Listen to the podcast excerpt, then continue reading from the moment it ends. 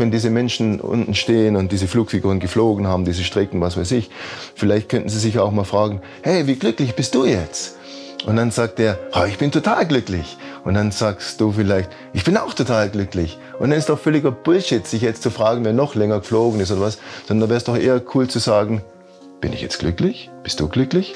Okay, passt doch. Komm, dann gehen wir jetzt ein Bier trinken.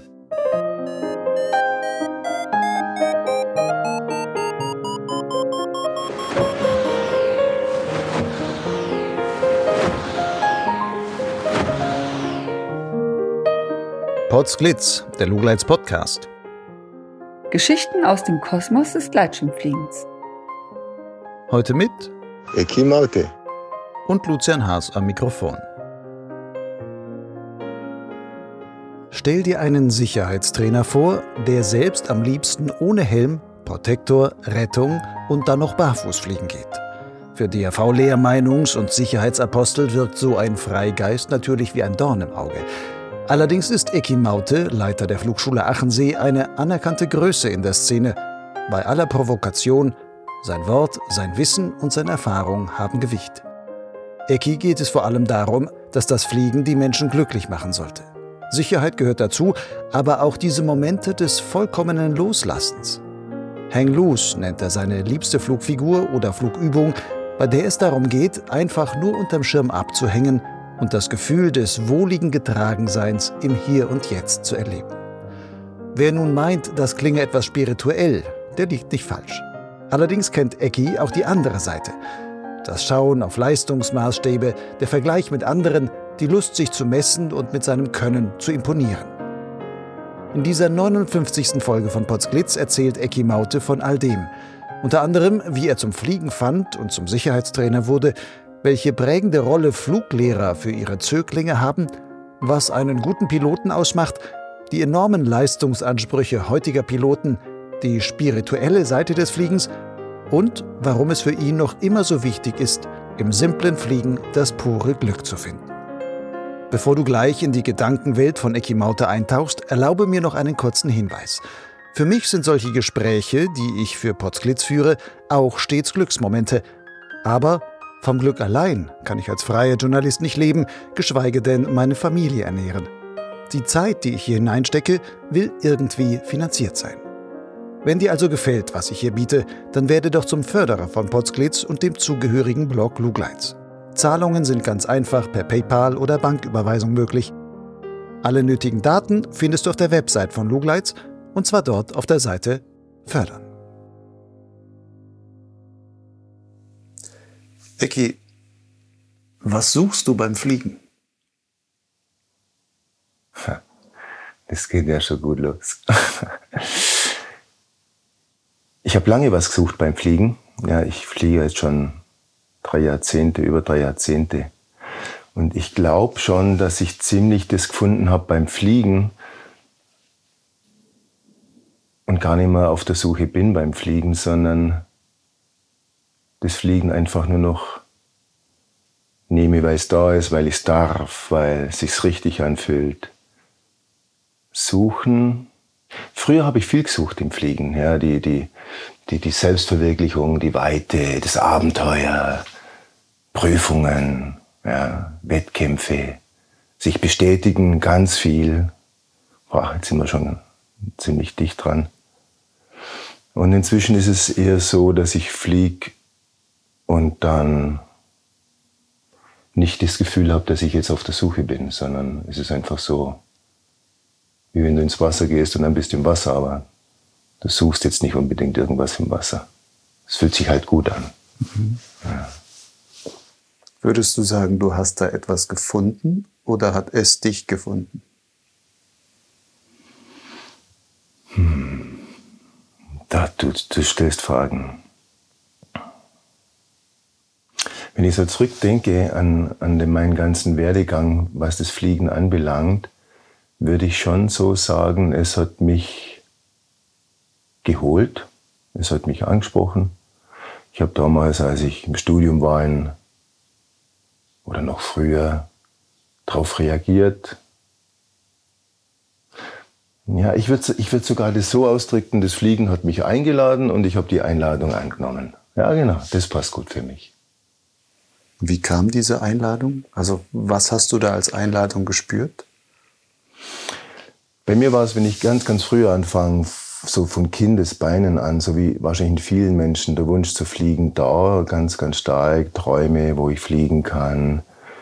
Dann war ich bei der Bundeswehr bei den Fallschirmjägern. Aber das war nicht das Fliegen, das mich eingeladen hat, sondern das Fliegen, das mich eingeladen hat, war auch nicht das Drachenfliegen interessanterweise. Ich habe so einen Ausflug gemacht übers Drachenfliegen, so 87, sondern die eigentliche Einladung, wenn ich jetzt da so reinspüre, war das erste Mal an einem Übungshang am Balsberg in, in Unterwüssen, einem Blow-Up, das war der erste Gleitschirm vom Dole Zalek, Daniel Düsentrieb, da durfte ich so runter gleiten und ich glaube, da hat diese Einladung, da hat diese Einladung begonnen.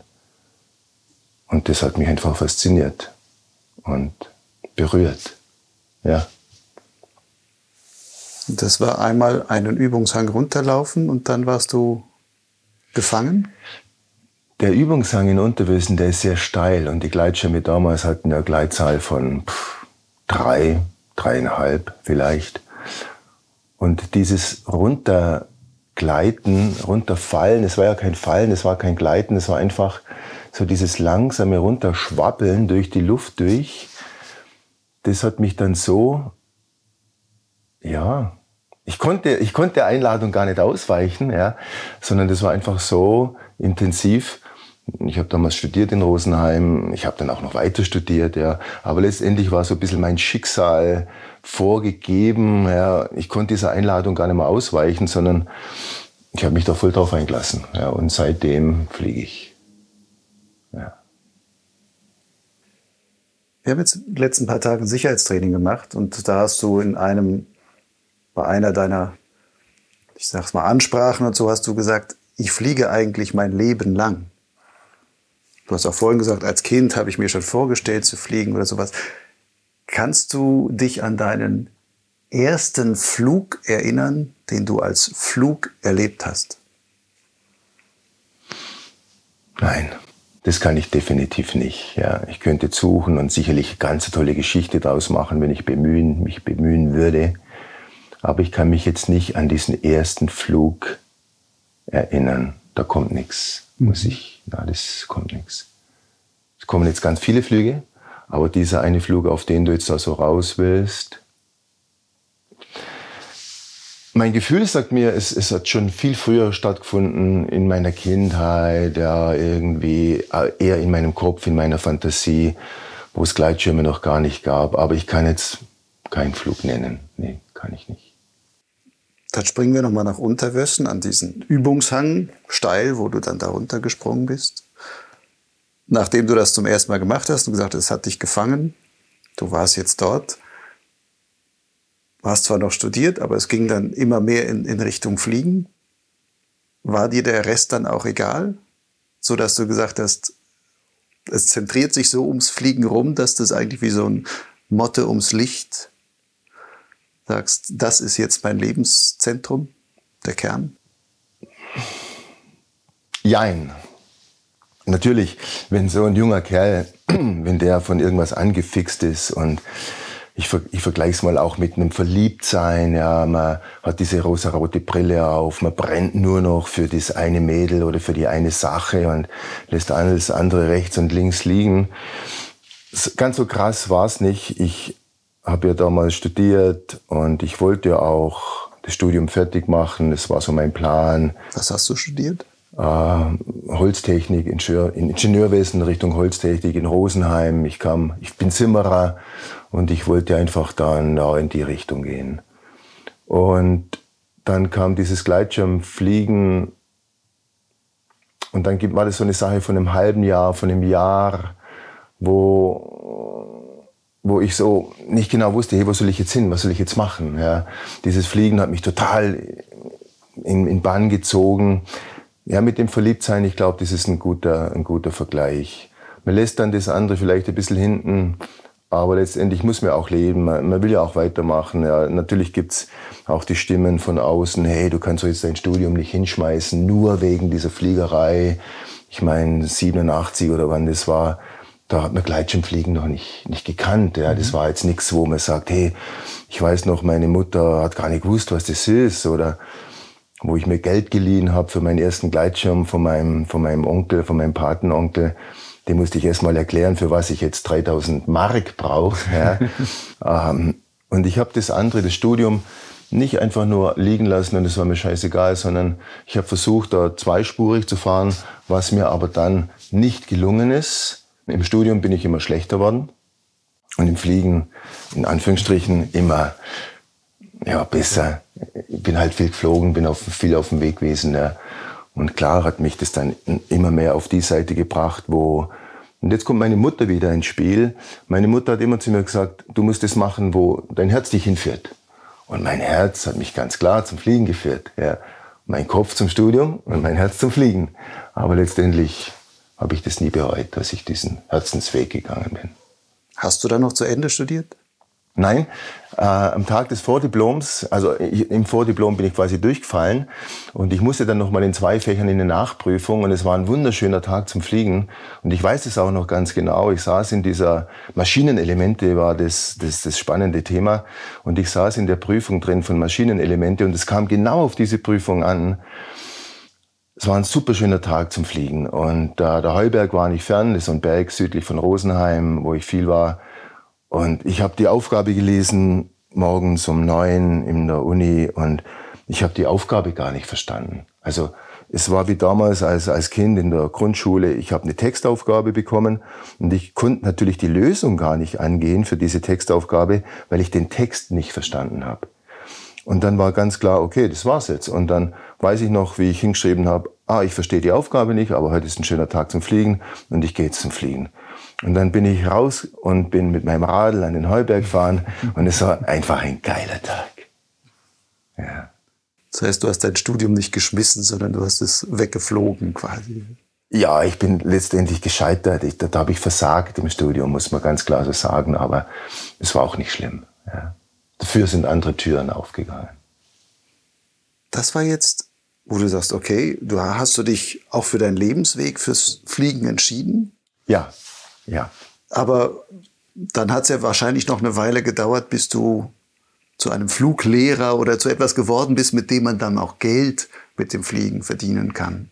Das war auch Oder so. ging das ganz schnell? Ja, das ging ganz schnell. Es war wirklich spannend. Mein Fluglehrer damals am Baesberg, der Martin, Martin Ocker, es gibt heute ja noch die Süddeutsche Gleitschirmschule und wir haben ein ganz ein schönes Verhältnis wieder miteinander. Wir haben auch jetzt zusammen die Flugschule gehabt, 15 Jahre lang im Chiemgau und der Martin hat da war ich noch im Grundkurs ja, an diesem Übungshang, von dem ich vorher erzählt habe. Ich konnte noch gar nicht landen. Meine Landungen waren immer so, dass ich auf dem Hintern gelandet bin. Also ich habe relativ lange gebraucht, bis ich landen konnte. Ich war jetzt nicht unbedingt, unbedingt der begabteste, kann man wirklich nicht sagen, sondern ich bin drei, vier Tage immer auf dem Hintern gelandet. Und so am dritten, vierten, fünften Tag sagt der Martin zu mir, Ecki, du wärst ein sehr guter Fluglehrer. Dann habe ich ihn angeschaut und sage, hey Martin, ich, ich kann nicht einmal landen. Ja? Und dann sagt er, doch, überleg dir mal, ob du nicht Fluglehrer werden willst. Mhm. Und dann hat es natürlich in meinem Kopf rumort und in meinem Körper sowieso. Und, und durch das, dass ich da so gefangen, also gefangen, dass ich so ähm, begeistert war von diesem Sport, habe ich schon gedacht, weil ich zu Martin Vertrauen hatte, ey, der Typ, was, was, was, was, was will der von mir? Ja? Und da habe ich gemerkt, dass in mir schon der Wunsch da ist, etwas später weiterzugeben, was ich selber noch gar nicht kann. Mhm. Also ich konnte gar nicht fliegen, ich konnte nicht landen ähm, und habe aber diesen, diesen Wunsch in mir gespürt, wow, wie, wie werden das, wenn ich dann irgendwann sowas wäre wie der Martin, so ein guter Fluglehrer, der Leuten das beibringen kann. Und da habe ich schon gemerkt, ah, das, ich glaube, das könnte ein Weg sein für mich. Ja. Und dann eben in den nächsten Monaten und so weiter hat sich das relativ schnell dorthin kristallisiert. Studium immer schlechter, Fliegen immer in Anführungsstrichen besser. Ah, okay. Und dann war ich ganz schnell Assistent, innerhalb von ein paar Wochen, von Tuten und Blasen, keine Ahnung, war ich schon selber am Übungshang und habe Leuten gezeigt, wie man Schirm aufzieht. Und dann ging's rucki zucki. Damals gab es aber noch gar nicht so was wie organisiertes, wer ist ein Fluglehrer, sondern der Martin hat einfach gesagt, ich mache dich jetzt zum Fluglehrer, ich nenne dich jetzt erstmal Assistent und dann sagst du halt, jetzt bist du Fluglehrer. Ganz so wild war es nicht. Es ging schon in die Richtung, ja. Es war natürlich dann auch die Zeit, wo der DHV, den gab es ja schon, ähm, diese Prüfverfahren gab es im Ansatz auch schon. Es wurden auch in, in einem Wochenende mal die ganzen Drachenfluglehrer zu Gleitschirmlehrern quasi erkoren. Das war so diese wilde Zeit. Und ich bin da so reingefallen und war dann auch bei einem Assistentenlehrgang. Das ging dann damals auch so los, aber eben nicht, eben nicht so, so zeitlich aufwendig wie heute. Es waren kurze, kurze Einweisungen, kurze Lehrgänge. Toni Bender war damals da und hat überprüft, ob man eine Spirale fliegen kann und eine Punktlandung machen kann. Und dann waren wir ja fast schon Fluglehrer. Eine wilde Zeit damals. ja. Und dann hast du wie gesagt, 13 oder 15 Jahre mit Martin zusammen diese Flugschule gehabt. Hast du in der Zeit auch schon Sicherheitstrainings gemacht oder kam das erst danach? Es ging relativ früh los. Ich denke mal, dass wir mit so die ersten waren, die dann am Gardasee Sicherheitstrainings gegeben haben. Wenn ich daran denke, dann wird es mir ganz schwindlig, weil mir damals, ja, nur, nur ein kleines Beispiel, ich schäme mich fast dafür, aber ich kenne dich jetzt, Lucian, du warst Du warst jetzt am Training auch bei mir. Ich habe auch Vertrauen mhm. zu dir, deshalb bin ich auch so offen und ich finde es auch ganz schön, dass wir jetzt da so sitzen miteinander. Äh, mein erstes Sicherheitstraining, da war das Rettungsboot ein Freund von mir, der auf einem Surfbrett saß, mitten im Gardasee. Okay. Und wenn ich da jetzt heute so sage, schäme ich mich dafür, weil wenn da was passiert wäre, das wäre furchtbar gewesen. Aber so haben wir angefangen. Ja, Gab es denn schon ähm, Rettungswesten? Unsere ersten Schwimmwesten waren so feste Stoff, also so feste Schwimmwesten, wie man sie kennt aus diesen alten, diese Titanic-Filme, ja, wo der Kragen so hoch geht, ja, wo du quasi, wenn du am Schirm hängst, gar nicht dich bewegen kannst mit dem Kopf, weil du quasi hier so drin hängst. Und du kannst eigentlich gar keine Flugfiguren fliegen, weil du in deiner Bewegung so eingeschränkt bist. Der blanke Wahnsinn, ja. Aber es war damals so. Ja, bin ich jetzt nicht stolz drauf. Und der wäre mit Händen hingepaddelt, oder? Der hatte schon ein Ruder.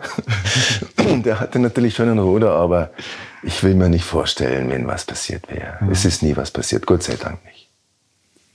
Und die ersten Trainings hast du dann auch von dir aus so gemacht und hast gesagt, ich traue mir das einfach mal zu und sag den Leuten mal, was sie so machen sollen. Gab es damals schon Videotechnik und sowas, um das auch zu dokumentieren, um das nachzubesprechen oder wie wurde das da gemacht? Ja, ich muss ich wirklich überlegen, weil es schon wirklich so lang her ist. Wir haben dann gefilmt auch, aber die ganzen ersten Trainings eigentlich nicht.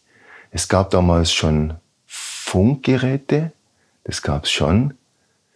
Aber ich merke jetzt, und das ist mir jetzt ein bisschen peinlich, ja, wenn ich da in diese Details reingehe, ich weiß gar nicht, ich weiß gar nicht mehr alles. Ich weiß nur noch, dass der Landeplatz an sich ja schon eine Riesen-Challenge war. Ja, wer, den, wer den Gardasee kennt, damals vor 30 Jahren, da mussten wir auf so einem kleinen Schotterbereich landen, wo noch Segelboote waren.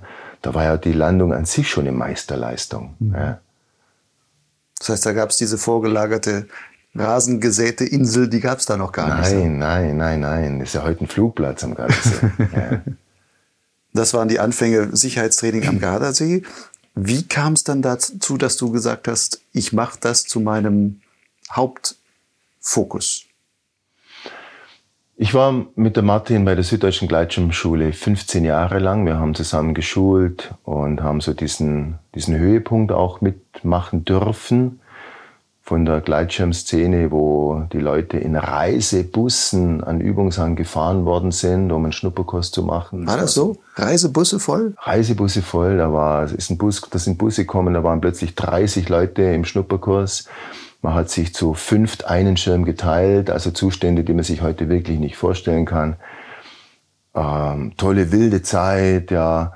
Und dann haben wir natürlich uns auch weiterentwickelt in, unserer, in unserem Unterricht und die Leute sind weniger geworden. Wir haben selber gemerkt, wir haben Wert drauf gelegt auf eine gute Ausbildung, auf eine sichere Ausbildung. Haben dann jahrelang sehr schön zusammengearbeitet, gut zusammengearbeitet. Ich habe voll Spaß gehabt, den Leuten beizubringen, vom ersten Aufziehen über Höhenflüge oder erst Übungshangflüge, dann Höhenflüge. Und habe dann gemerkt, dass ich gerne den Leuten noch mehr beibringen würde, also nicht nur starten, fliegen, landen, Kurven fliegen, sondern dann kam ja dieses Thema Spiralen. Ja, man konnte mit Gleitschirmen ja auch Spiralen. Dann gab es irgendwann geteilte Tragegurte, dass der B-Gurt separat aufgehängt worden ist, warum auch immer. Ja, nicht aus dem Grund, dass man Bs draus machen konnte, das war ja nicht wirklich der Grund, sondern es war konstruktionsbedingt so und wir haben angefangen, an den Gurten rumzuziehen und haben festgestellt, wow, wenn man jetzt an den beiden B-Gurten zieht, dann, dann entsteht sowas wie eine, heute nennen wir es Abstiegshilfe. Und dann habe ich Lust bekommen, das den Leuten beizubringen. Aber es war mir dann schon auch relativ schnell klar, dass das was Anspruchsvolles ist, dass es auch schief gehen kann. Es gab dann irgendwann Rettungsschirme. Wir sind ja am Anfang ohne Rettungsschirme geflogen, ohne Rettungsschirme, ohne Helm, ohne, wir sind einfach nur an so Strapsen rumgehängt, so Kletterzeug, ja. Und das hat sich, so im Nachhinein muss man das einfach so sehen, es hat sich so nach und nach entwickelt. Und dann kam der Wunsch in mir auch, oder das Bedürfnis oder auch die Notwendigkeit, dass mir klar war, beim Gleitschirmfliegen, wenn man es dann so betreibt mit Thermikfliegen ist dazugekommen. Das war auch jahrelang nicht möglich. Ja. Irgendwann war es dann möglich, Thermik zu fliegen. Und dann hat so Klick, Klick gemacht. Und dann habe ich verstanden mit der Zeit, ah, es bräuchte was, wo die Leute in einem gewissen Rahmen trainieren können. Und gleichzeitig ist es ja in der Schweiz passiert, am Walensee, später am Aachensee, der Karl Slessak, ja. Das waren die Leute ja, die die die ersten Sicherheitstrainings schon gemacht haben. Und da habe ich mich dann hingezogen gefühlt. Und so ist dann die Idee gekommen, auch so vor etwa 20 Jahren, dass ich mehr in den Bereich Sicherheitstraining gehen möchte. Und dazu brauche ich einen See, weil über Wald oder über Grund geht es einfach nicht. Und das war dann die, ja, ich sage mal, die, die Grundidee plus der Einladung von der Christa Vogel. Ich bringe jetzt natürlich komme ganz hinten rum, aber die Christa Vogel hat damals schon zu mir gesagt, hey, hast Lust, machen wir eine Flugschule am Aachensee auf.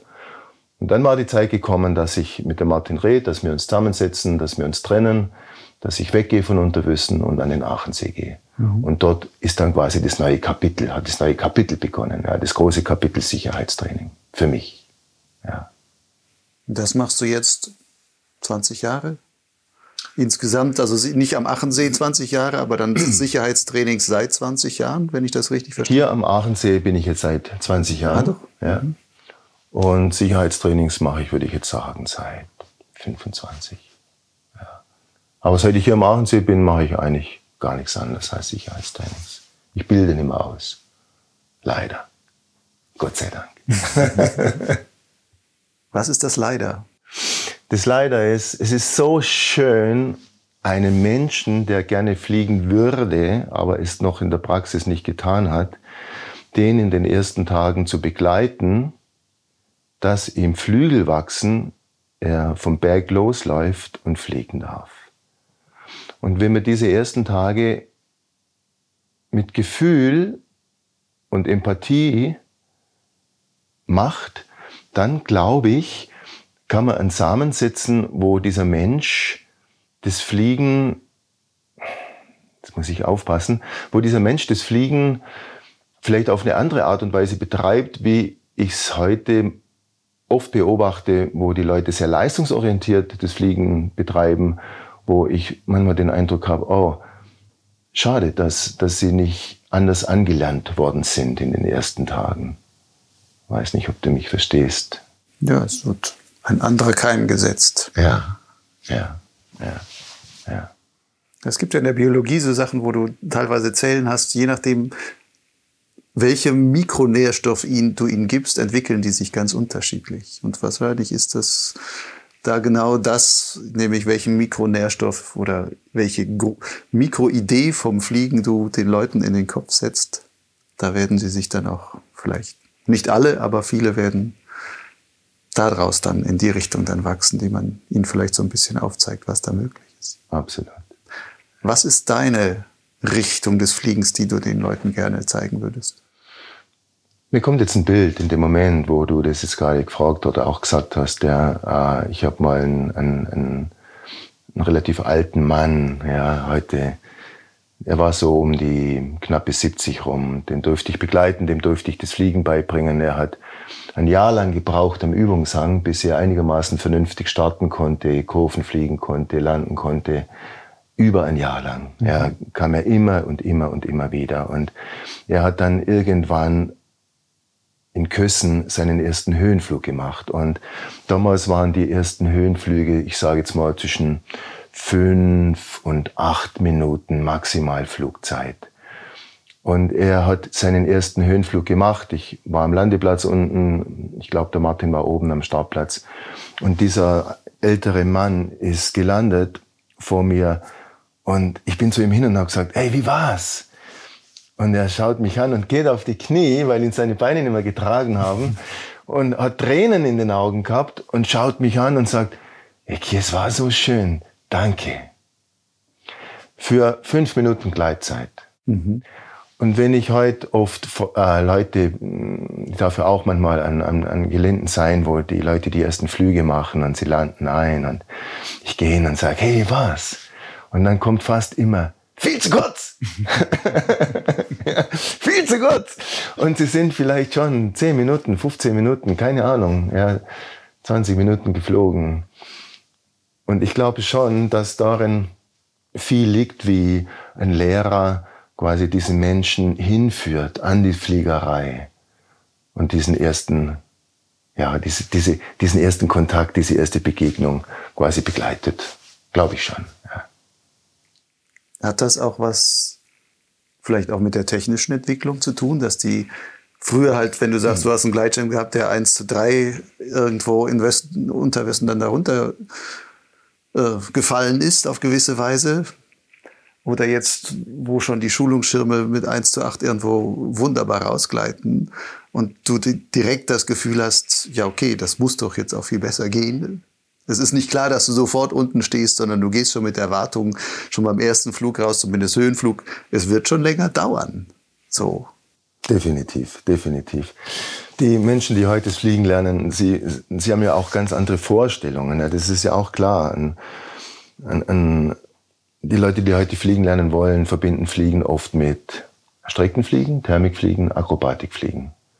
Menschen, die heute die erste Ausrüstung kaufen, bekommen nicht nur einen Gleitschirm, einen Rettungsschirm und ein Gurtzeug und einen Helm, sondern sie bekommen in der Regel auch immer noch ein Vario und dieses Instrument und was weiß ich, was man noch alles braucht zum Fliegen. Und ich will nicht, ich will auf gar keinen Fall in diesen, in diesen Rhythmus fallen. Früher war alles besser und bla, ja, dieser ganze Scheiß, ich kann es nicht mehr hören, sondern Fliegen ist, du gehst auf den Berg, breitest die Flügel aus und gehst in die Luft. Und natürlich darfst du auch ein Instrument dabei haben. Und du darfst auch Thermik fliegen, Strecke fliegen, Akro fliegen und deinen ganzen Spaß haben. Das mache ich ja auch immer noch und habe meinen Spaß dabei. Wenn aber dir die Möglichkeit gegeben worden ist, am Anfang mal einfach nur zu fliegen, starten, alles loslassen, nur fliegen, dich dem Fliegen so hingeben, auch gerne bei einem Streckenflug, Akroflug, wenn die Luft ruhig ist, beim Rausfliegen, dann kommt eine Dankbarkeit und ein Gefühl in einem hoch, dass man einfach fliegen darf, was einen dann so glücklich macht, dass man nachher mit der Technik, die du ansprichst, vielleicht sogar noch ein paar Meter weiter oder noch ein paar Kilometer weiter oder noch eine bessere Flugfigur fliegt. Nur dieses von innen raus, diese Ruhe, diese Dankbarkeit, die durch das einfach nur Fliegen kommt, haben wir nicht, wenn man diese Menschen gleich so auf Leistung, Streckenfliegen, Thermikfliegen, Gleitschirmfliegen ist Akrobatik, wenn man das gleich so einpflanzt, dann hat er gar nicht die Möglichkeit, in sich reinzuhören, um zu erforschen, was da eigentlich drin ist. Ah, jetzt wird's ein bisschen, ein bisschen spirituell, aber. Das ist doch Teil von dir. Definitiv, ja. In deinem Sicherheitstraining erzählst du auch immer diese, du nennst sie als Flugfigur Hang Loose. Also das ruhige Abhängen, wie auch immer, mit welcher Haltung man einnehmen will im, im Gurtzeug. Ist das etwas, was du bei jedem Flug machst? Fast immer, ja. Wenn die Luft ruhig ist und ich die Steuerleine loslassen kann, dann ist es definitiv ein, ein Moment, den ich unglaublich genieße, ja, äh, den ich auch, du hast mich vorher gefragt, was suche ich beim Fliegen? Ich glaube, inzwischen suche ich genau das immer wieder auch an meinen jetzigen Flügen. Jetzt merke ich, wie ich mir ein bisschen widerspreche von vorher. Ich mache das fast in jedem Flug. Also wenn die Luft es zulässt und, und ich mal einfach alles loslassen kann, ja, dann lasse ich alles los und dann lege ich mich nach hinten und schaue hoch zum Schirm und, und rede mit ihm auch manchmal, hey, hast Lust auf einen Helikopter oder ähm, was weiß ich was. Ja, das sind schon wirklich geile Gespräche entstanden. Ja. Und das ist schon das, wo ich dann immer noch merke, nach diesen vielen, vielen Flügen, die ich gemacht habe in meinem Leben, und ich mich satt geflogen habe. Das ist auch was, wo ich jetzt fast erschrecke, wenn ich diesen Satz sage. Ich durfte mich satt fliegen in meinem Leben. Aber das sind die Momente, wo ich dann in der Luft hänge, wo ich denke, leck mich, ist das schön, ist das, was für ein Geschenk, wie, wie privilegiert bin ich. Und dann geht's mir durch Mark und Bein und meine ganzen Poren gehen auf und ich sehe einfach alles. Und dann fühle ich mich unsterblich, ja, wie früher. Ich weiß, ich bin's nicht mehr, leider, ja. Aber dann ist so dieses, dieser, ich weiß nicht, wie es ist, wenn man Drogen nimmt. Ich habe noch nie Drogen genommen. Aber es ist so ein Zustand, den, den ich immer wieder auch suche, den ich gern suche, den ich auch gern erlebe. Das ist dieses Hang ja, dieses sich hingeben an die Fliegerei in dem Moment, am, am Schirm zu hängen. Das ist einfach so was Wunderbares. Und aus dem heraus fliege ich dann meine Figur oder so. Ja. Es ist schon in meinem Leben, in meiner Fliegerei ein wichtiges Instrument. Ja. Ich will noch mal ein Stück zurückspringen, wo wir vorhin bei der Schulung waren, wo du gesagt hast, was ist das, was dich an der Schulung so begeistert hat oder was so schön ist. Gleichzeitig hast du auch gesagt, ja, Yin und Yang, beide Seiten. Hast auch gesagt, Gott sei Dank machst du es nicht mehr. Was ist das Gott sei Dank nicht mehr? Jetzt müssen wir ein bisschen in die Bürokratie oder in die Politik rein. Ähm, wenn ich heute Flugschulen beobachte, die gut ausbilden wollen, wo zwei Lehrer im Gelände sind, wo gute Funkgeräte da sind, wo einfach sich wirklich Zeit genommen wird, um den Menschen das Fliegen auf eine sichere Art und eine schöne Art und Weise beizubringen. Die Flugschulen tun sich heute so schwer, weil sie wirtschaftlich fast nimmer mitmachen können mit anderen Flugschulen, die eben anders arbeiten, die sich das ein oder andere sparen. Und das ist der eine Grund. Der andere Grund ist, ähm, wenn man schulen will, ausbilden will, braucht man ein gutes Gelände, man braucht einen guten Übungshang, man braucht einen Bauern, der einem wohlgesonnen ist, wo man auch dementsprechend bei Geländen Ground handeln kann, Übungen machen kann, wo man Zeit hat. Das ist da noch ein Punkt. Dann gibt's noch einen weiteren Punkt. Der Mensch, der heute fliegen lernen will, ist in der Regel so, dass er am Telefon schon sagt, du, ich habe ein Problem, mein Problem ist, ich habe keine Zeit. Also die Bereitschaft von Menschen, heute das Fliegen zu lernen, ist häufig einfach so, dass sie schon einem fast ein bisschen Druck machen und man gezwungen ist als Flugschule anzubieten, erstens bei uns geht's immer, bei uns ist das Wetter immer super und du kriegst in kürzester Zeit deinen Schein. Und das, oh, das ist was, wo ich sage, Gott sei Dank muss ich da nicht irgendwie noch Wege finden, damit ich abends in den Spiegel schauen kann. Ja. Und das ist das für dich, diese Sicherheitstrainingsgeschichte bewahrt dich zumindest vor diesem Teil. Aber wahrscheinlich hat Sicherheitstraining für dich auch die zwei Seiten einer Medaille. Was sind die zwei Seiten beim Sicherheitstraining? Absolut. Beim Sicherheitstraining ist es so, dass wir einfach machen können, was wir wollen. Wir geben die Vorgaben. Also wenn ich sage wir, meine ich die Flugschule Aachensee. Und da bin ich Gott sei Dank nicht alleine. Und ich bin sehr, sehr froh darüber, dass die Menschen, mit denen ich arbeiten darf, die gleiche Philosophie haben. Die Philosophie, dass der Mensch absolut im Mittelpunkt steht, dass im Mittelpunkt steht, dass der Mensch weggehen soll vom Sicherheitstraining und äh, sagen soll oder darf, hey, das war eine gute Zeit, ich habe nicht nur viel gelernt, sondern ich habe auch das Gefühl gehabt, dass die Menschen, die mit mir gearbeitet haben, auf mich aufpassen. Und da ich in dieser glücklichen Lage bin, ja, der Älteste zu sein in diesem Rudel, der, der Leitwolf zu sein, natürlich neben der Cordula, klar, neben einem starken Mann steht immer noch eine noch stärkere Frau, ja. Aber wir haben einfach mit unserem Lukas, mit dem Stefan, mit dem ganzen Team Leute, die meine Gedankengänge und meine Wünsche einfach mittragen und ich kann die Vorgaben machen. Ich kann die Vorgaben machen, wie das Sicherheitstraining laufen soll, wie lange sie gehen sollen, welche Flugfiguren geflogen werden, welches Material wir einsetzen, welchen Preis wir verlangen für das Training. Ja, wir können einfach unsere Welt so gestalten, wie wir denken, dass es für uns alle und für das Produkt an sich gut ist. Mhm. Und mit gut meine ich auch nachhaltig. Ist auch so ein abgedroschener Begriff, ja. Aber was wir, was, was ganz oben steht, ist, der Mensch soll nachher weggehen und sagen, wow, ich habe was mit, ich kann hier was mitnehmen. Ja, es ist, ist nicht, es ist nicht immer so, dass die Menschen weggehen und sagen, das war toll, das war klasse und oh, der ist so sympathisch, sondern manchmal ist es auch so, dass die Menschen weggehen von uns, vor allem wenn sie mit mir arbeiten, dass sie sagen, hey, was, was soll das? Was, was wollt ihr jetzt gerade von mir? Ähm, das war jetzt eher unangenehm, ja. Aber auch das habe ich kennengelernt in meiner Fliegerei. Menschen wie Mike Küng, Mike, wenn du das hörst, sei mir nicht böse, ja. Oder André Bucher. Das sind Menschen, das sind Lehrer für mich, die haben mich geprägt und die haben mir nicht immer nur Gutes getan. Ja. Sie haben mir auch oft wehgetan. Und von denen habe ich aber so viel lernen dürfen. Ich habe vom Mike, vom André Bucher so viel gelernt. Und das ist genau das, was ich mitgeben will. Und das meine ich damit, Gott sei Dank und zum Glück ich kann das alles gestalten. Ich, und das ist das Feine, das, was mich so auch immer noch so anfixt und mich so lebendig macht. Und was ist die Kehrseite? dass es natürlich auch immer wieder so ein bisschen ein Kampf gegen Windmühlen ist, wenn man das so sehen will. Ja. Ähm, zum Beispiel dass vielleicht nicht alle so begeistert sind von dem Satz, lass den Kontrollblick weg oder flieg mal ohne Rettungsschirm. Aber das ist dann letztendlich wieder doch nicht die Kehrseite, sondern eher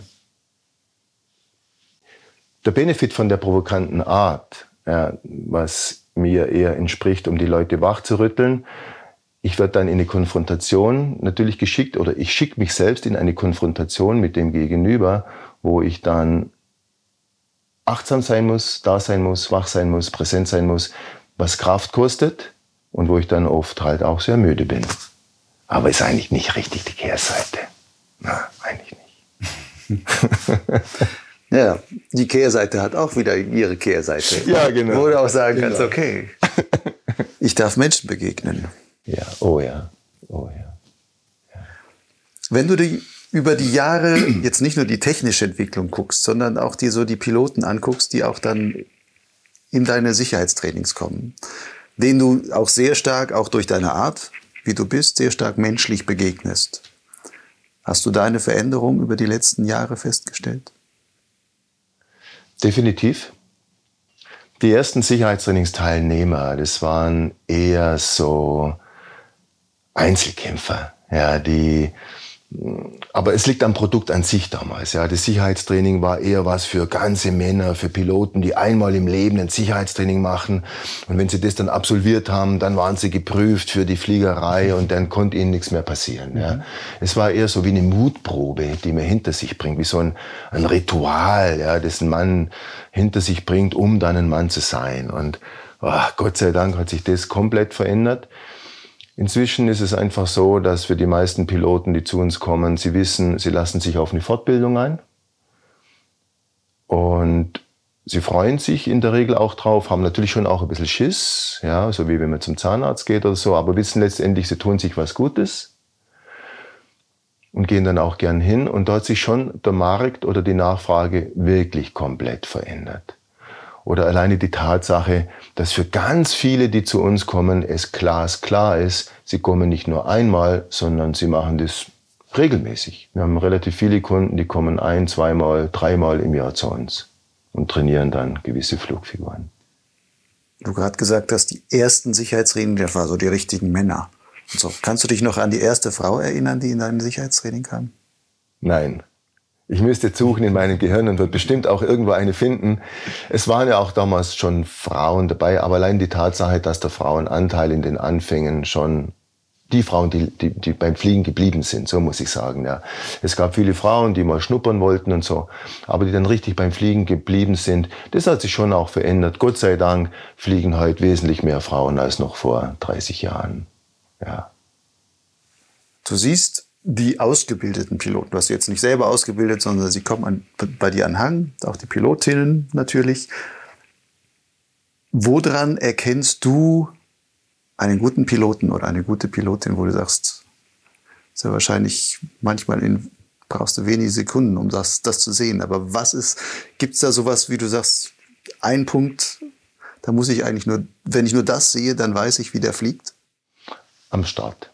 Also wenn man Piloten sieht, wie er sich verhält am Startplatz, so fange ich vielleicht da an, wie er an den Startplatz geht, wie er sein Material fertig macht, und da ist es egal, ob er rückwärts startet oder vorwärts startet, das spielt jetzt da wirklich keine Rolle.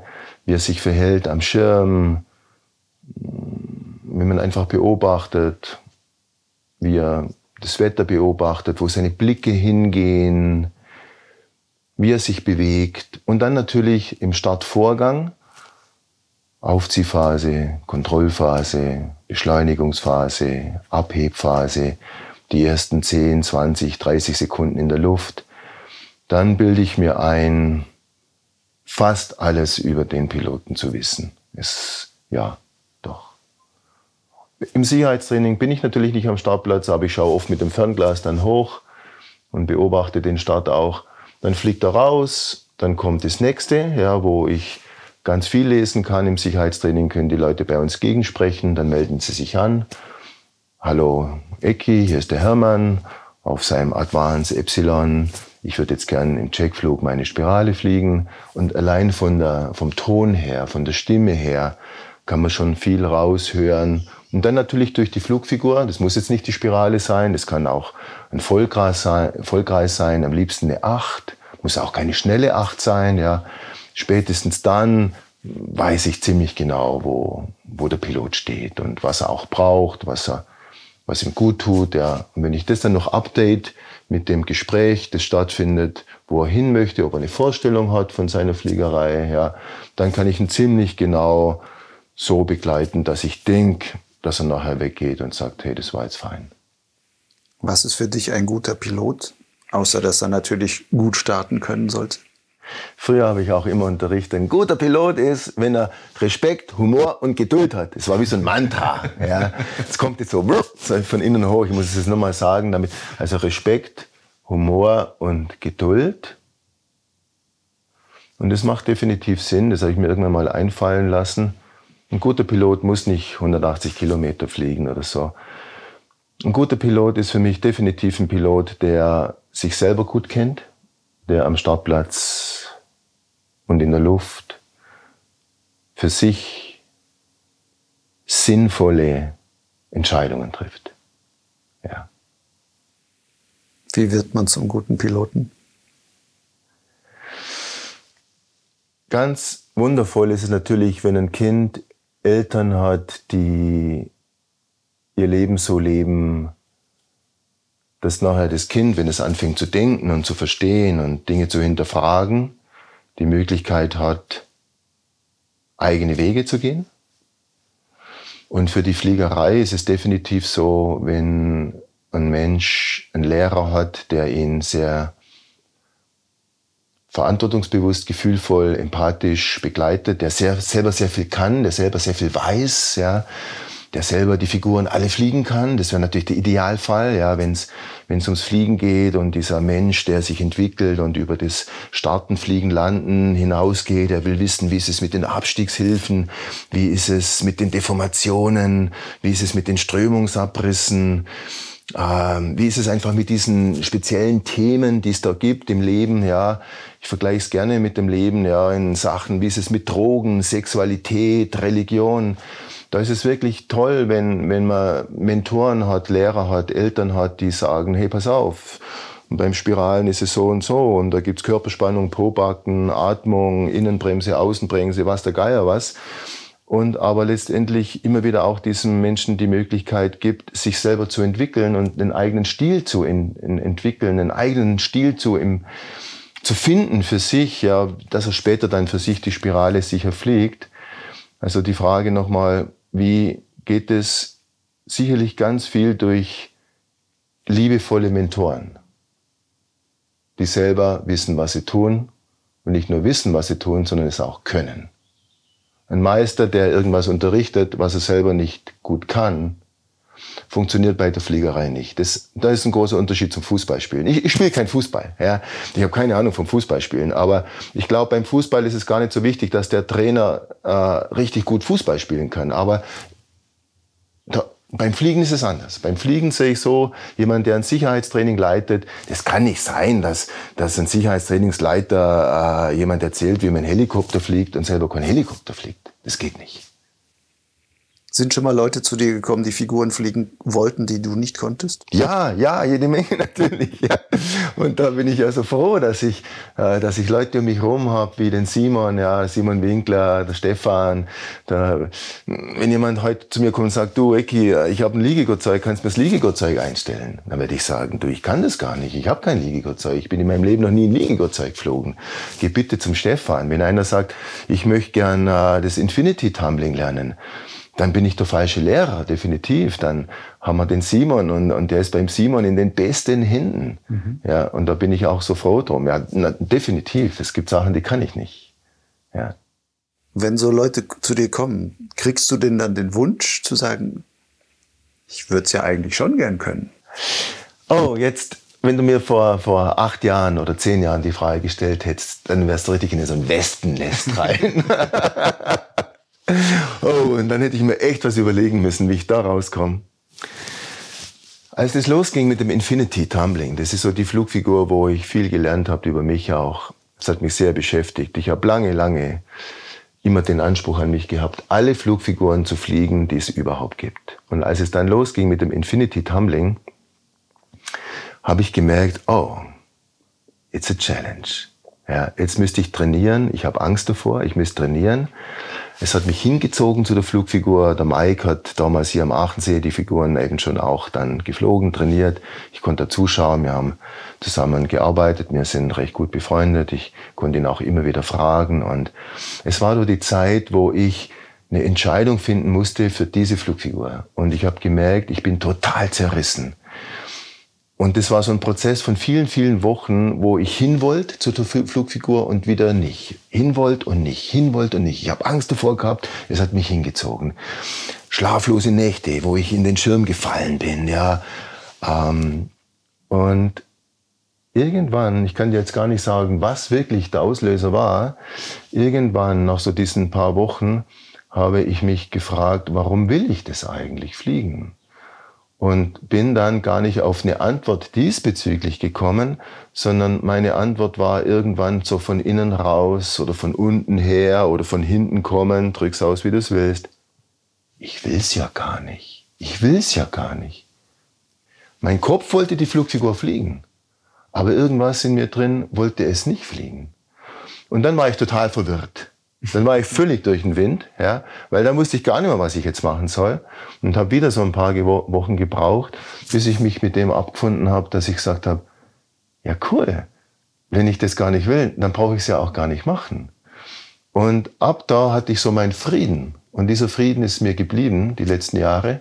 Wenn ich heute die Jungen begleiten darf hin zu den ersten Flugfiguren, die eine Vorbereitung sind für den Infinity oder so, dann freue ich mich total drüber und kann sie dann einfach so loslassen und gehen lassen. Dann gehen sie zum nächsten Lehrer, zum Simon, sind dort in besten Händen und dann sehe ich die irgendwie ein paar Stunden oder Tage später Infinities fliegen und freue mich total und habe meinen Frieden. Und da ist gar nichts Neidisches oder so, sondern da ist einfach nur diese Freude auch interessant, ja. So das so zu sehen im Nachhinein. Gab es denn Zeiten, wo du auch Neid hattest? Ja. ja, bei den Russen gibt es ja anscheinend diesen weißen Neid und den schwarzen Neid. Ja. Neid ist ja bei uns so ein Wort, wo, hm, wer sagt schon von sich aus gern, ich bin neidisch. Das ist ja eher so, Neid ist was nicht so Schönes. Aber Das kann ja ein sehr potenter Antrieb auch sein. Dann. Absolut, absolut, absolut. Und inzwischen kenne ich mich recht gut und ich sehe, wann ich eher in diesem schwarzen Neid bin, in diesem nicht gönnenden Neid, eifersüchtiger Neid, der, der mir nicht gut tut, der mich eher hart macht und krank macht. Ich habe das auch manchmal, leider, ja, in anderen Bereichen. Äh, beim Fliegen ist es immer so, dass ich eher im weißen Neid bin. Ich schaue jemand zu und denke mich, leck mich am Arsch, das ist geil, schau dir das an. Ja, wie der das fliegt, wundervoll. Ich kenne beide Seiten. Mhm. Gut. Ja. Du bist ja auch Buddhist. Nein. Nein? Nein. Hast aber enge Verbindung dazu? Also, oder hast du dich viel damit beschäftigt? Ich hatte das große Glück in meinem Leben, äh, Menschen um mich herum zu haben, die mir viel gezeigt haben. Ja. Ich habe ich hab immer sehr viele Freiheiten gehabt. Wenn ich nicht in den Kindergarten gehen wollte und zu meiner Mutter gesagt habe, du, ich, ich will halt nicht in den Kindergarten gehen, dann hat sie gesagt, aber du musst in den Kindergarten gehen. Und dann habe ich gesagt, aber ich will nicht in den Kindergarten gehen. Und dann war das so, was zwischen Kindern und Müttern oder Vätern, Vater hatte ich leider keinen, oft stattfindet, dieser Fight und und meine Mutter hat dann, oder konnte manchmal zu mir sagen, du gehst jetzt in den Kindergarten. Und sie hat mich in den Kindergarten quasi gestoßen. Und es gab aber auch Tage, wo sie gesagt hat, okay, dann, dann was willst du machen? Und dann habe ich gesagt, ja, ich, ich würde jetzt viel lieber in den Wald gehen. Und dann hat sie gesagt, dann gehst du jetzt halt in den Wald, aber du kommst wieder. Und ich hatte das große Glück, eben Leute um mich herum zu haben, die mir viel gezeigt haben, auch in Sachen Religion, Kirche und so weiter und mir diesen Freiraum offen gelassen haben, dass ich dort die Rosinen rauspicken konnte, wo ich einfach so für mich wollte und habe mir so meinen eigenen Glauben zusammengestöpselt, so wie ich auch meine eigene Fliegerei oder komme wieder zum zum zum Groundhandeln. Groundhandeln ist für mich, es gibt nicht die Wahrheit, ja. Beim Groundhandeln gibt es verschiedene Techniken. So wie in der Religion auch. Es gibt verschiedene Techniken. Du kannst meditieren, du kannst beten, du kannst was weiß ich was machen.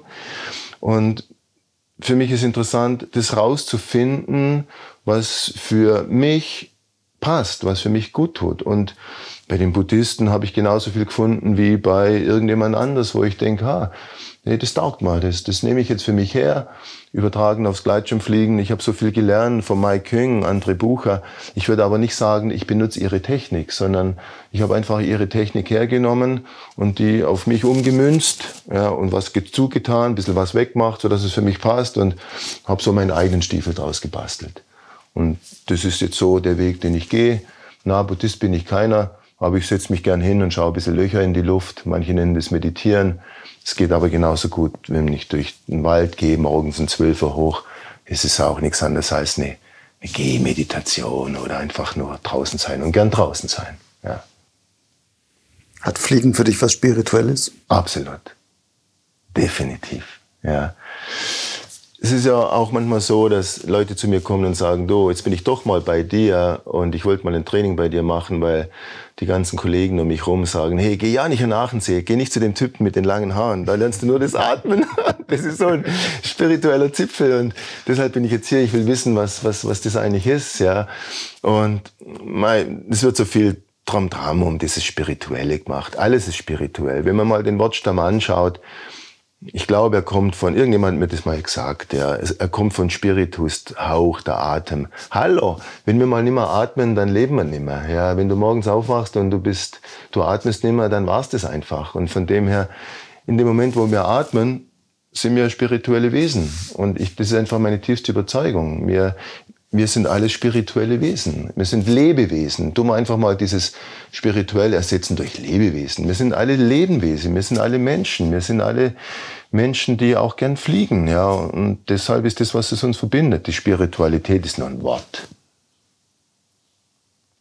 Vom Fliegen. Wenn du sagst, es ist auch etwas Spirituelles für dich. Ich komme jetzt gerade raus. Ich wollte wollte irgendwo hin. Da komme ich jetzt aber gerade nicht hin, wo ich hin wollte. Dann habe ich, dich, hab ich dich mal rausgebracht. Ja, das ist schön. Du hast mich rausgebracht. Dann frage ich einfach, einfach anders. Wenn dir das Fliegen so wichtig ist, du sagst, es ist auch was Spirituelles, was dich mit Leben füllt, dir Atem gibt. Hast du dir schon mal vorgestellt, wie es wäre zu leben und du könntest nicht mehr fliegen?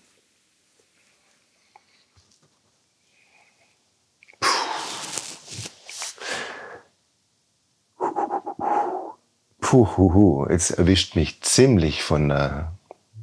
Wow. Okay. Okay. Hätte das, hätte das jetzt stattgefunden, dieses Interview, oder wie man es auch nennen mag, von einem Jahr, dann wäre ich da jetzt ziemlich cool gewesen oder cool geblieben. Das hast mich ziemlich erwischt auch. Ja.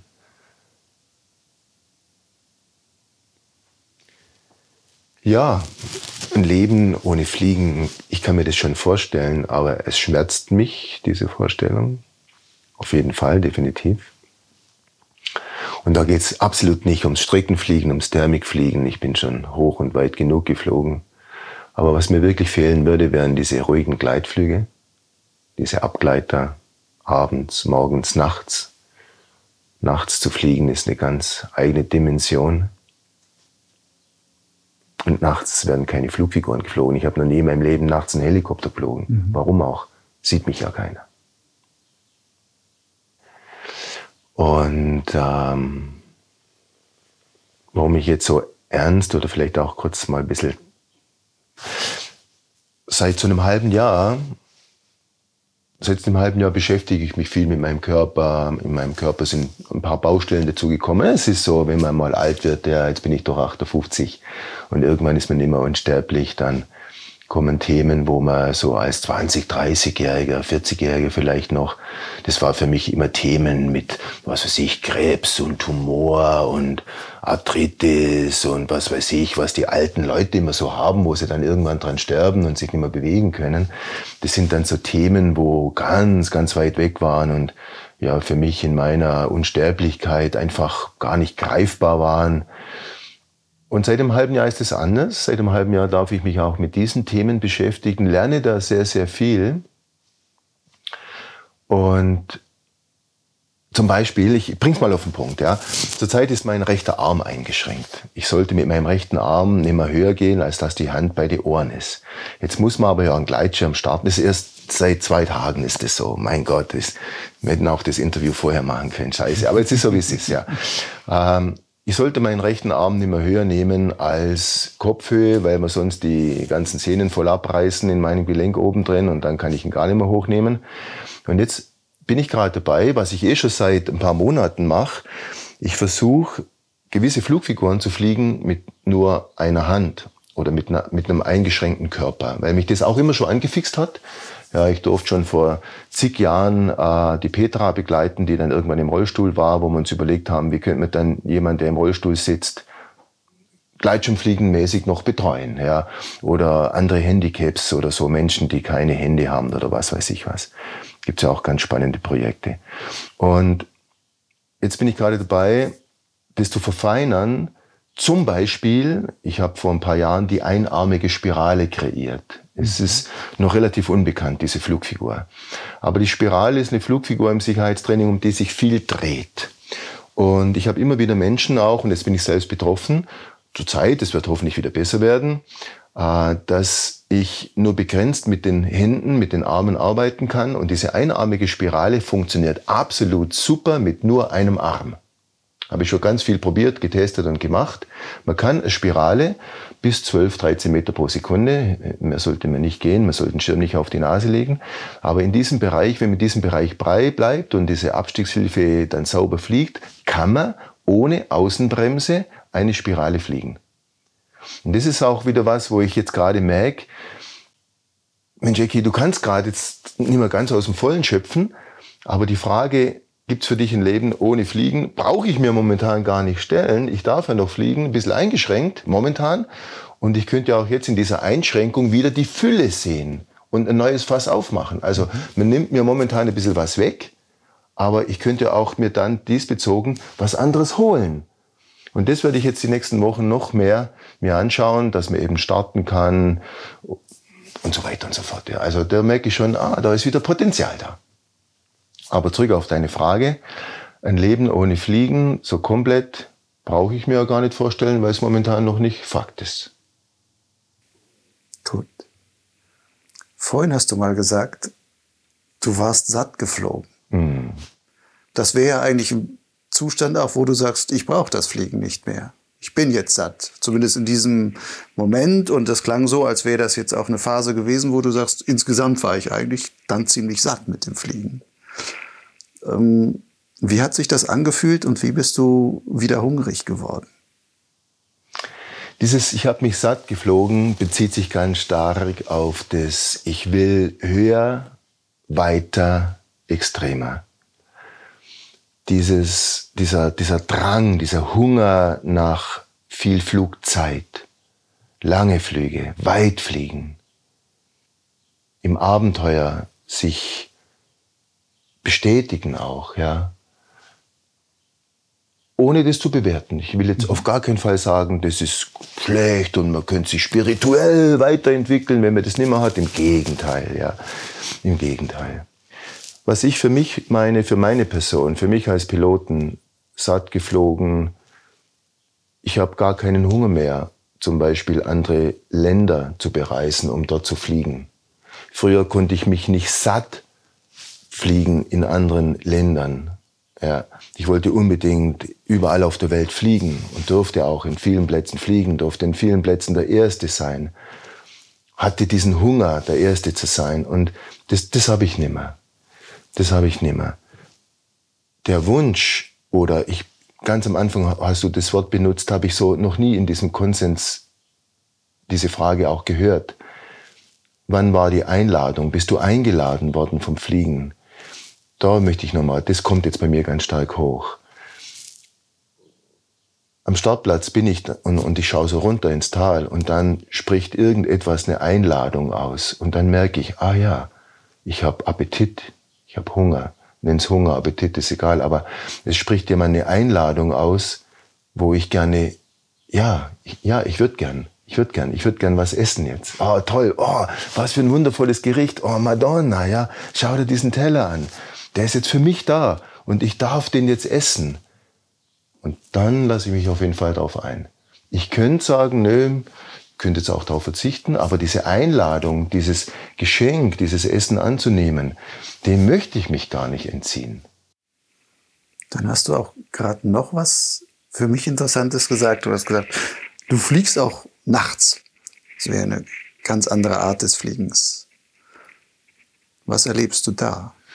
Ich fliege gern nachts, ich fliege gern ohne Helm, ich fliege fast immer ohne Helm, ich fliege sehr häufig ohne Rettungsschirm, ich fliege am liebsten barfuß, am liebsten mit so wenig wie möglich an. Ich weiß, dass das verboten ist oder nicht gern gesehen und natürlich sich jetzt der ein oder andere wieder total provoziert fliegt.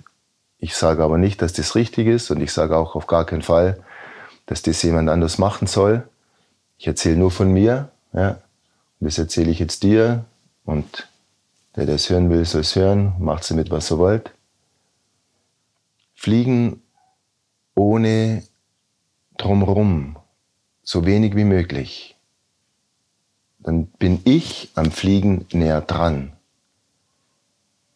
Nachts bin ich noch näher dran. Warum auch immer. Ich kann es nicht begründen. Ich fliege auch nicht viel nachts. Es ist nicht so, dass ich jede Nacht auf dem Weg bin, um Gottes Willen. Ja. Aber diese wenigen Flüge, die ich nachts machen durfte, die haben mich sehr berührt und mir sehr viel gegeben. Und diese Minuten, wo man nachts in der Luft ist, das ist so eine ganz eigene Erfahrung, die ich nicht missen will. Ja. Wo ich noch näher am Fliegen dran war wie tagsüber. Ich glaube, es gibt wirklich nur noch eine Steigerung wirklich ohne alles zu fliegen. Und damit meine ich jetzt nicht Wing Suites oder so. Ich mache die Sache nicht, ja. Das meine ich nicht. Aber ich bin dann noch näher dran an meinen Kinderträumen, wo ich fliege, ohne irgendwas. Dann hast du gesagt, ich fliege nachts, aber keine Manöver, weil da sieht man mich ja nicht. ja. Fliegst du Manöver nur, um gesehen zu werden? Manchmal ist es so, dass ich hinterher mich frage, Ecki, für wen hast du jetzt die Flugfigur geflogen? Und wenn ich dann ganz ehrlich bin, muss ich manchmal sagen, nicht für dich selber. Und das ist was, was mir noch nicht so gefällt. Ja, ich tue jetzt nicht hergehen und mir die Peitsche über den Rücken knallen und ah, ich bin ein Sünder. Das ist Bullshit, es gibt keine Sünde. Ja.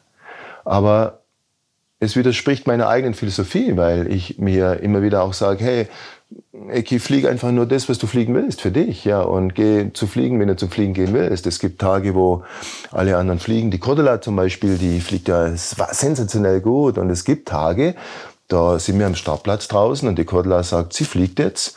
Und warum auch immer, fliege ich nicht. Ja, weil ich, wenn ich in mich reinhöre, einen Wunsch höre, der sagt, hey, nee, Eki, flieg jetzt nicht. Und dann mache ich das, weil ich das für mich mache. Und dann hinterher festzustellen, dass ich etwas gemacht habe, eine Flugfigur geflogen für jemand anders, nur weil er, dass er sehen kann, wie toll ich fliegen kann. Ah, fuck. Dann denke ich mir manchmal, ah, das ist jetzt ja nicht so toll gewesen. Wenn du jetzt viele Piloten auch in den Sicherheitstrainings erlebst, die dann auch mehr machen wollen und auch in Richtung Arco und ja, sonst was. Viele, die da sicherlich auch, natürlich macht Spaß und so. Aber wie viel davon ist auch das Fliegen, um gesehen zu werden? Auch bei den vielen Schülern, die du dann da hast. Du meinst für die Schüler dann selber? Oder? Ja, also wie viel von der Motivation, die ja, die mitbringen, ja, ja. ist es auch zu sagen, ich will das auch können, aber eben um die Show fliegen zu können. Eigentlich. Es steht mir sicher nicht zu, jetzt da ähm, das so zu sagen. Ich würde da eher gerne anders antworten. Unsere ganz spannende Aufgabe als Sicherheitstrainingsleiter ist genau in diesen Raum zu gehen. In diesen Raum zu gehen, wo der Mensch, der zu uns kommt, das für sich selber rausfindet und sich immer wieder auch diese Fragen stellt Warum will ich denn hin zu dieser Flugfigur oder zum Thermikfliegen? Warum will ich mich weiterentwickeln zum Akrobatikpiloten? Und diesen Menschen so begleiten zu dürfen, dass der näher für sich an die Wahrheit hinkommt, um zum Beispiel zu sagen, ja, das mache ich jetzt zu einem Teil, um Bestätigung zu finden, wieder ohne Wertung, gell? um Bestätigung zu finden von anderen, für mich selber, oder ich komme dahin, weil es mich total glücklich macht. Ja, ich würde gern zum Helikopter gehen, zum Beispiel, weil es mich technisch wirklich total interessiert, weil ich neugierig bin. Und was ist das für eine Motivation, aus aus einer Neugierde heraus in eine Flugfigur zu gehen? Das ist das ist ja, das ist ja Dynamit in dieser Vorbereitung für diese, für das Gelingen des Projekts, dass du sagst, ich bin neugierig auf den Helikopter, ich bin neugierig, ob ich das kann. Und dann soll er rausfinden irgendwann, äh, warum er dann die Flugfigur fliegt. Und diesen Menschen dahin zu begleiten, dass er sich noch nicht nur die Flugfigur kennenlernt, sondern sich selber auch kennenlernt. Das ist so dieser, dieser Raum, den ich meine, wo Schüler und Lehrer oder Coach und Teilnehmer in diesen Raum reingehen, um in diesem Raum das zu erlernen. Und das ist das, was, was mich ja auch immer wieder so motiviert. Und kriege ich immer so mit, wenn du so Leute siehst, die dann sagen, okay, auch bei den Figuren gibt es ja sowas wie so einen, so einen Leistungsvergleich.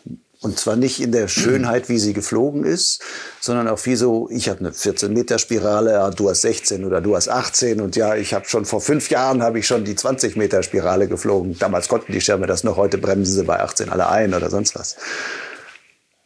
Wie gehst du damit um, wenn du sowas, sowas mitkriegst, dass die Leute ähm, die Fliegerei nicht aufs Gefühl ziehen, sondern auf Zahlen. Sie sind für mich ein Spiegel. Es ist, von jedem Menschen, von jedem Teilnehmer kann ich lernen. Ja. Sie sind für mich ein Spiegel, wo ich immer mich auch wieder selber sehe und sehen darf, beobachten darf. Und ich kenne natürlich das auch. Ja, wie lange bist du geflogen? Und ich bin länger geflogen und ich war höher als du und mein Helikopter war schöner als du und ich kann links rum und rechts rum. Du kannst nur links rum und was der Geier was. Und letztendlich schau uns an, entscheidend ist doch, wenn diese Menschen unten stehen und diese Flugfiguren geflogen haben, diese Strecken, was weiß ich, vielleicht könnten sie sich auch mal fragen, hey, wie glücklich bist du jetzt? Und dann sagt er, oh, ich bin total glücklich. Und dann sagst du vielleicht, ich bin auch total glücklich. Und dann ist doch völliger Bullshit, sich jetzt zu fragen, wer noch länger geflogen ist oder was, sondern da wäre es doch eher cool zu sagen, bin ich jetzt glücklich? Bist du glücklich? Okay, passt doch. Komm, dann gehen wir jetzt ein Bier trinken bräuchten wir einen Online-Glückskontest. Ja, oder so ein Instrument, weißt du, ein Instrument, wo, wo, wo abzulesen ist, hey, wie glücklich bin ich momentan. Und die meisten Piloten, die schauen viel zu sehr auf irgendeine Instrumenten Scheiß und schauen, wo sie sind. Wenn sie irgendwo ein Instrument hätten, wo sie sehen würden, ah, okay, jetzt bin ich noch so und so fit. Ja, und jetzt habe ich noch die und die Reserve und ich bin da, ich bin hellwach. Und noch ein anderes Instrument, wo drauf steht, ah, jetzt bin ich schon glücklich. Ja, da könnten Sie auch aufhören, da könnten Sie ja zum Landen gehen. Sie müssen nicht unbedingt noch die 120 Kilometer voll machen, weil was willst du noch mehr haben als glücklich sein? Das ist eigentlich ein schöner Abschluss. Ja, ich finde auch. Was willst du noch mehr haben als glücklich sein? Ja. Schließen wir einfach da ab. Ja. Ecki, vielen Dank für das Gespräch. Ja. Dank dir.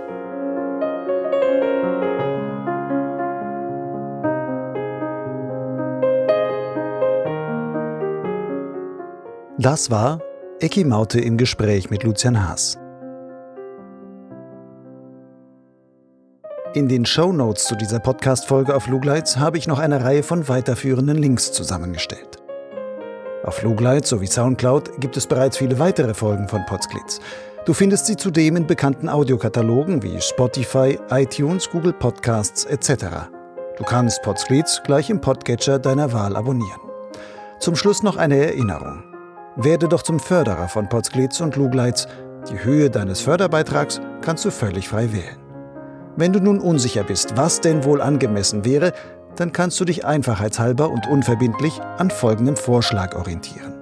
Einen Euro pro Podcastfolge und zwei Euro pro Lesemonat auf Lugleitz. Also vielleicht so viel, wie ein Bier in deiner Stammkneipe kostet. Natürlich kannst du gerne erst ein paar Folgen hören und über Monate hinweg Lugleitz lesen, und dann einen gesammelten Förderbeitrag leisten. Zahlungen sind ganz einfach per PayPal oder Banküberweisung möglich. Alle nötigen Daten findest du auf meinem Blog Lugleitz und zwar dort auf der Seite Fördern. Bis zum nächsten Mal. Ciao.